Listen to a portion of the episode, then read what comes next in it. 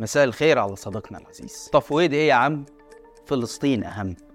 لا نقب ولا سينا فلسطين كاملة لينا. دي كانت هتافات المصريين ردا على السيسي اللي طلب تفويض جديد. قال إيه؟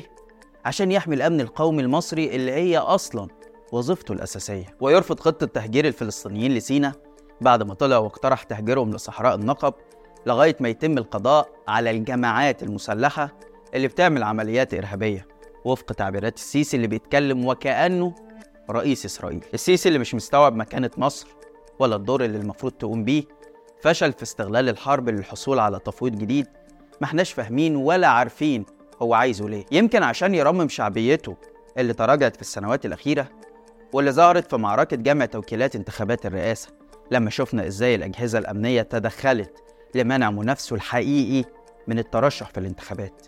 ده غير استخدامه أجهزة الدولة والأحزاب التابعة للمخابرات زي مستقبل وطن عشان يجبر الناس بأشكال مختلفة تنوعت بين الابتزاز والتهديد والخداع إنها تحرر توكيلات ليه وتنزل الحفلات اللي اتعملت في ذكرى نصر أكتوبر في محاولة لإخراج مشهد شعبي بيدعو السيسي إنه يترشح لفترة رئاسية ثالثة واللي تحول في بعض المحافظات لمظاهرات ضد السيسي والموضوع ده أثر في نفسية الزعيم الملهم اللي بحسب بعض الإعلاميين حس بخذلان الشعب ليه. عشان كده جه دلوقتي وفي قضية هو عارف إن المصريين متضامنين معاها وحب ياخد اللقطة. بس اللي حصل إن الناس نزلت الشارع ودخلت ميدان التحرير لأول مرة من سنين طويلة وهتفت عيش حرية عدالة اجتماعية. وإحنا شباب 25 مش هنسيبك يا فلسطين. السيسي موقفه من القضية الفلسطينية مخزي وعار على مصر بدليل إنه لما استضاف قمة السلام بحضور دول عربية وأوروبية فشلت في صياغة بيان يدعو لوقف إطلاق النار وكانت أغلب الكلمات إدانة للمقاومة الفلسطينية. وده اللي خلى أمير قطر ينسحب من القمة اللي كان واضح فشلها من قبل ما تبدأ. في المقابل الشعب المصري بيثبت مرة تلو الأخرى إن قضية فلسطين هي قضيته وإن المقاومة الفلسطينية مش إرهاب ولا حركات مسلحة. دي حركات تحرر وطني بتناضل عشان تحرر بلدها من الاحتلال الصهيوني. زيها بالظبط زي الفدائيين وحركات المقاومة المصرية في سينا ومدن القناة اللي لعبت دور بطولي في تحرير المدن المصرية من نفس المحتل الصهيوني في الستينات والسبعينات. بعد ما بنى مستوطناته ورفع علم دولته المزعومة وهجر أهلنا. وأعتقد كده إنه هياخد الأرض دي للأبد. إزاي العلاقة بين مصر وفلسطين طول عمرها كفاح ونضال مشترك؟ وإزاي مصيرنا دايما واحد؟ والأهم واللي هنحكيه بالتفصيل هو إزاي اللي بيعيشوا أهلنا في غزة هو نفس اللي عاشوا أهلنا في السويس من خمسين سنة. ده اللي هنحاول نعرفه معاكم في حلقة النهارده. بس قبل ما نبدأ يا ريت تشاركوا الحلقة مع أصحابكم ولو حابين تدعموا المحتوى اللي إحنا بنقدمه اعملوا اشتراك في القناة. أنا عبد الرحمن عمر وده برنامج الحكاية.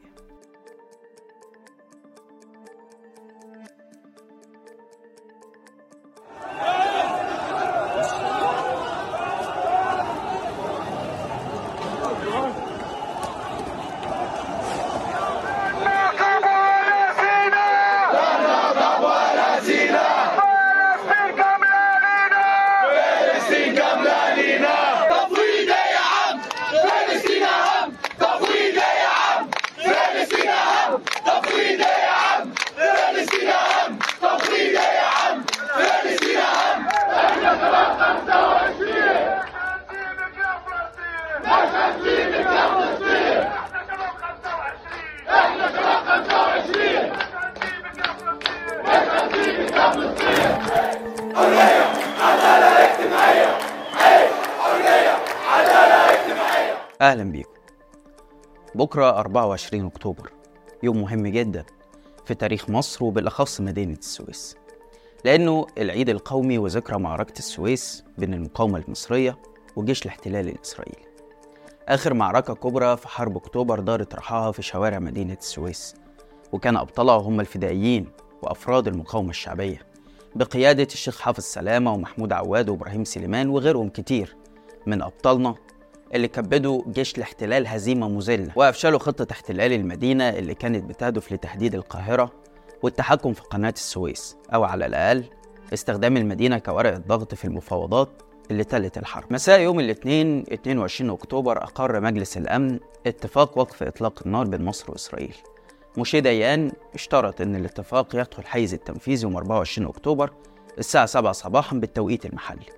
وده لأنه اعتقد أن 36 ساعة تكون كافية لاحتلال مدينة السويس. وفق الخطة اللي اشتغل عليها الإسرائيليين بعد ثغرة الدفرسوار واللي كان هدفها إجبار الجيش الثالث الميداني على الاستسلام وحصار الجيش الثاني عشان تنهار القوات المسلحة المصرية تماما. قائد لواء الجنوب شموئيل جونين كلف الجنرال إبراهام أدان اللي كان تحت إمرته ثلاث ألوية مدرعة ولواء مشاه بالإضافة لكتيبة من المظليين بشن الهجوم وقال له إذا كانت بئر السبع امضي قدما.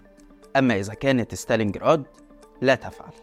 في إشارة لمعركة بئر السبع اللي احتلها الصهاينة خلال ساعات قليلة في حرب 48 بسبب ضعف المقاومة اللي كانت بقيادة متطوع مصري اسمه إبراهيم شعيب. ومعركة ستالينجراد اللي غيرت مسار الحرب العالمية الثانية بسبب مقاومة الروس للغزو الألماني واللي استمرت ست شهور. الجنرال أدان قال لقائده أعتقد إنها هتكون بئر السبع. يمكن قال كده عشان السويس اللي كان عدد سكانها 260 ألف نسمة قبل حرب الاستنزاف ما تبقاش فيها غير 20 ألف بس. بعد قرار تحجير المدنيين من مدن القناة لحمايتهم من الضربات الانتقامية اللي كان بيشنها جيش الاحتلال. قوات أدان ما واجهتش أي مقاومة وهي بتتقدم تحت قصف الطيران اللي كان عنيف جدا ومروع بحسب شهادات الأهالي. وكمان كان معاها صور جوية حصلت عليها من الجيش الأمريكي وخرايط للمدينة لغاية ما وصلت حي الأربعين عشان تفاجأ بكمين المقاومة الشعبية. محمود عواد أطلق قذيفتين RPG على الدبابة الأولى وأول ما وصل صوت الانفجارات لإبراهيم سليمان اللي كان مستخبي في موقع بين سينما رويال وسينما مصر ضرب هو كمان قذيفة على آخر دبابة.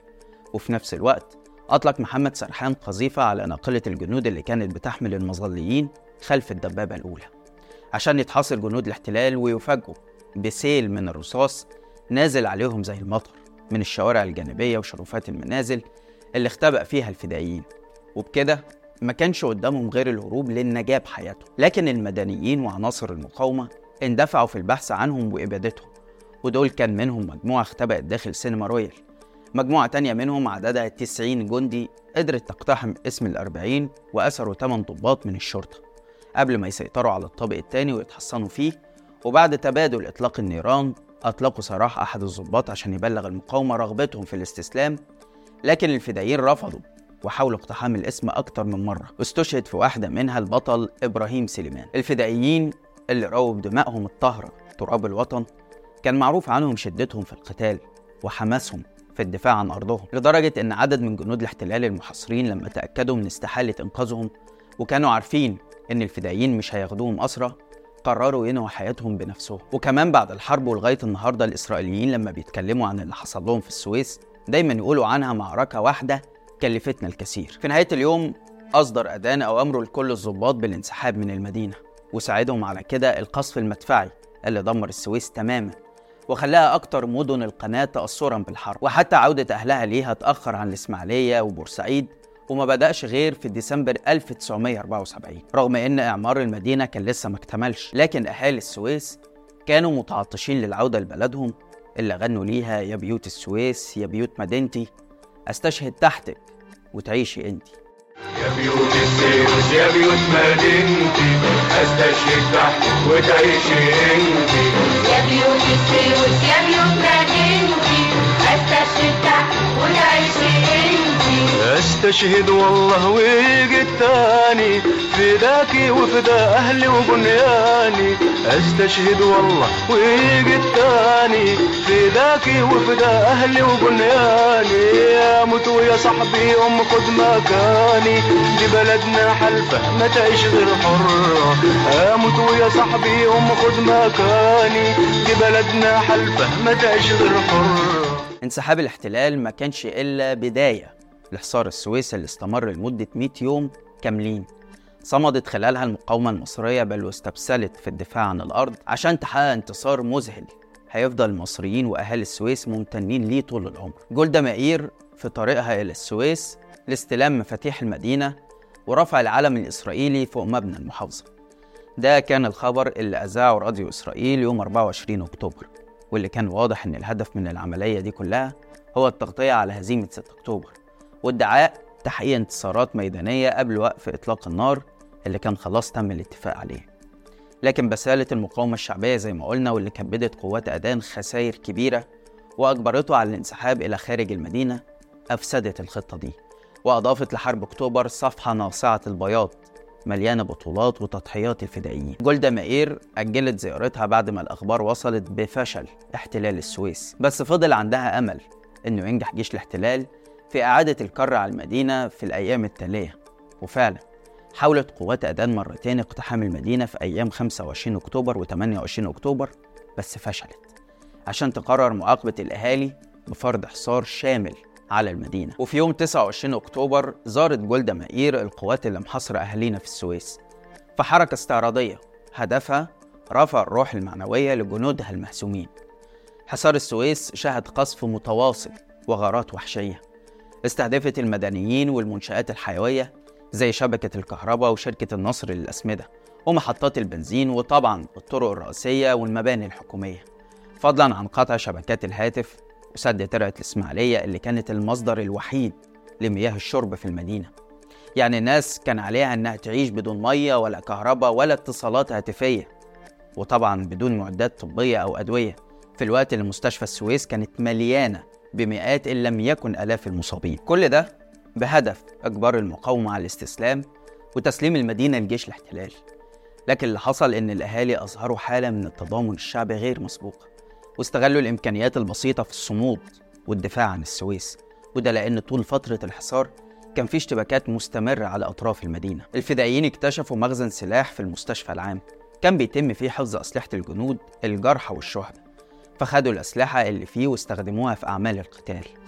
العميد يوسف عفيفي قائد الفرقة 19 مشاة لعب دور كبير في صمود أهالي السويس وده لأنه أمد المدينة قبل الحصار بمحطة لاسلكي ومولدات كهرباء تم استخدامهم في التواصل مع العالم الخارجي وتشغيل المستشفى. مشكلة المية تم حلها بمعجزات حقيقية زي إنه الأهالي قرروا البحث عن الآبار القديمة اللي كان بيتم استخدامها قبل وصول مية النيل عن طريق ترعة الإسماعيلية. وفعلا لقوا بئر مياه عذبة صالحة للشرب.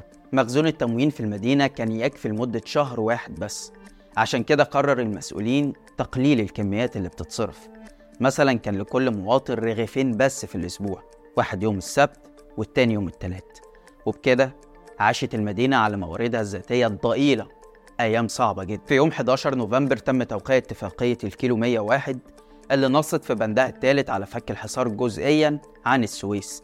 وكان من نتائجها نقل 1680 جريح إلى القاهرة. وبداية من 15 نوفمبر بدأت تصل إمدادات الطعام والمياه والأدوية من القاهرة للسويس.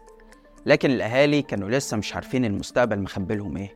عشان كده استمرت حالة التقشف خوفا من وقف وصول الإمدادات واشتعال الحرب تاني في أي لحظة. في الوقت ده طلبت إسرائيل استعادة 36 جثة هو عدد جنودها المفقودين اللي فشلت في سحبهم من معركة السويس. طبعا الأهالي كانوا نقلوا جثث الجنود من الشوارع ودفنوها حرصا على الصحة العامة. عشان كده تم نقل 18 جثة من الجبانة واتسلمت للصليب الأحمر في حين ظل مصير الباقيين مجهول إلى يومنا هذا. وفي يوم 28 يناير 1974 بعد 10 أيام من توقيع اتفاقية فض الاشتباك اترفع الحصار أخيرا عن المدينة الباسلة وانسحبت قوات الاحتلال من كل مواقعها حوالين السويس. وأعيد فتح الطرق اللي بتربطها بالخارج. وسرعان ما رجعت خطوط الهاتف للعمل. وبكده يكون أهالي السويس حموا مدينتهم وقدموا أرواحهم فداء لترابها الغالي. عشان تطالب المقاومة الشعبية بأن يوم 24 أكتوبر يكون العيد القومي للمحافظة ويستجيب ليهم السادات اللي تعمد ذكر بطولات السويس في حفل تكريم أبطال أكتوبر. ادعى العدو أن السويس احتلت هل احتلت السويس؟ لم يتمكن العدو من احتلال السويس.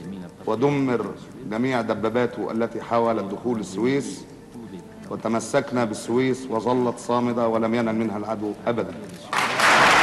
وإحنا بنفتكر بطولات المقاومة المصرية في السويس.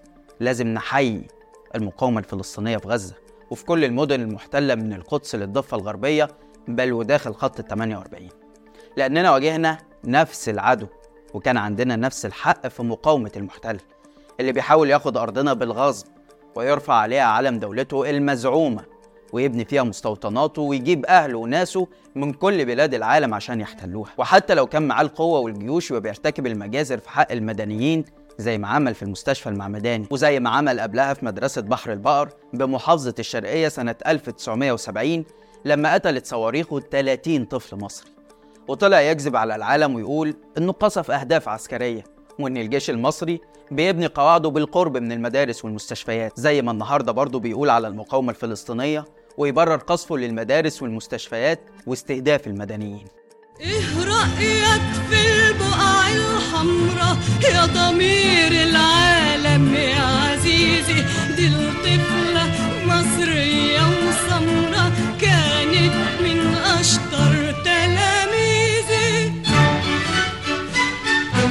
دمها راسم زهرة راسم راية ثورة راسم وجه مؤامرة راسم خلق جبابرة راسم نار راسم عار عالصهيونية والاستعمار.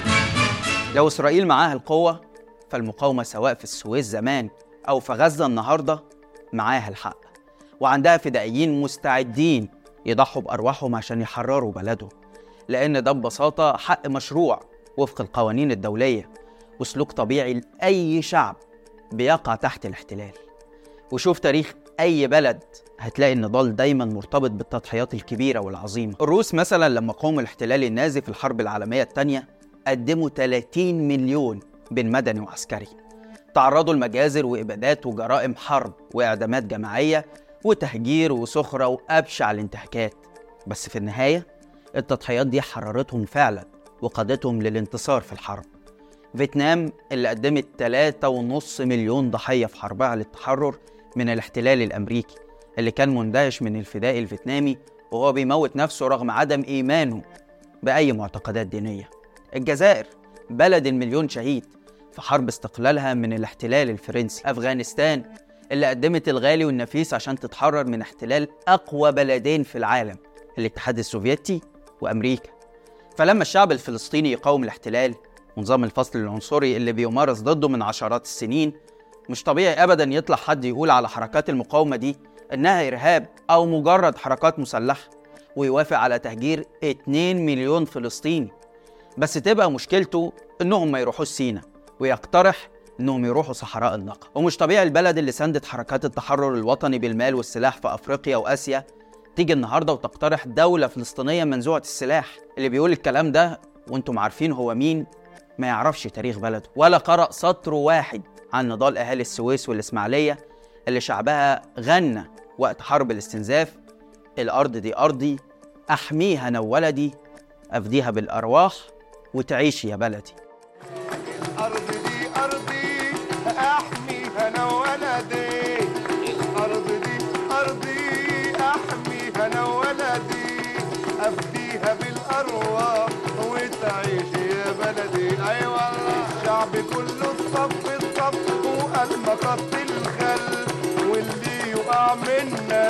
بيداله فيه مئة ألف أي والله أنا منصور مالي طريقي نور. من دم شهدانا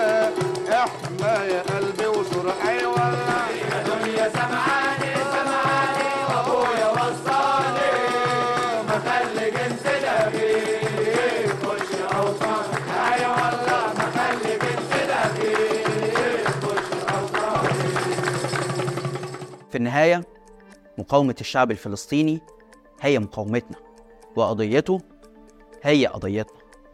رحمة الله على شهداء السويس وغزة رحمة الله على شهداء مصر وفلسطين والمجد كل المجد لفدائيين السويس وفدائيين غزة. بس كده. لحد هنا والحلقة خلصت. شارك الحلقة لو عجبتك وتابع حساب شباك وحسابي على الإنستجرام هتلاقي اللينك في الوصف. واستنانا كل يوم اتنين وجمعة. الساعة 8 بالليل بتوقيت القاهرة في حلقة جديدة من برنامج إيه الحكاية؟ سلام.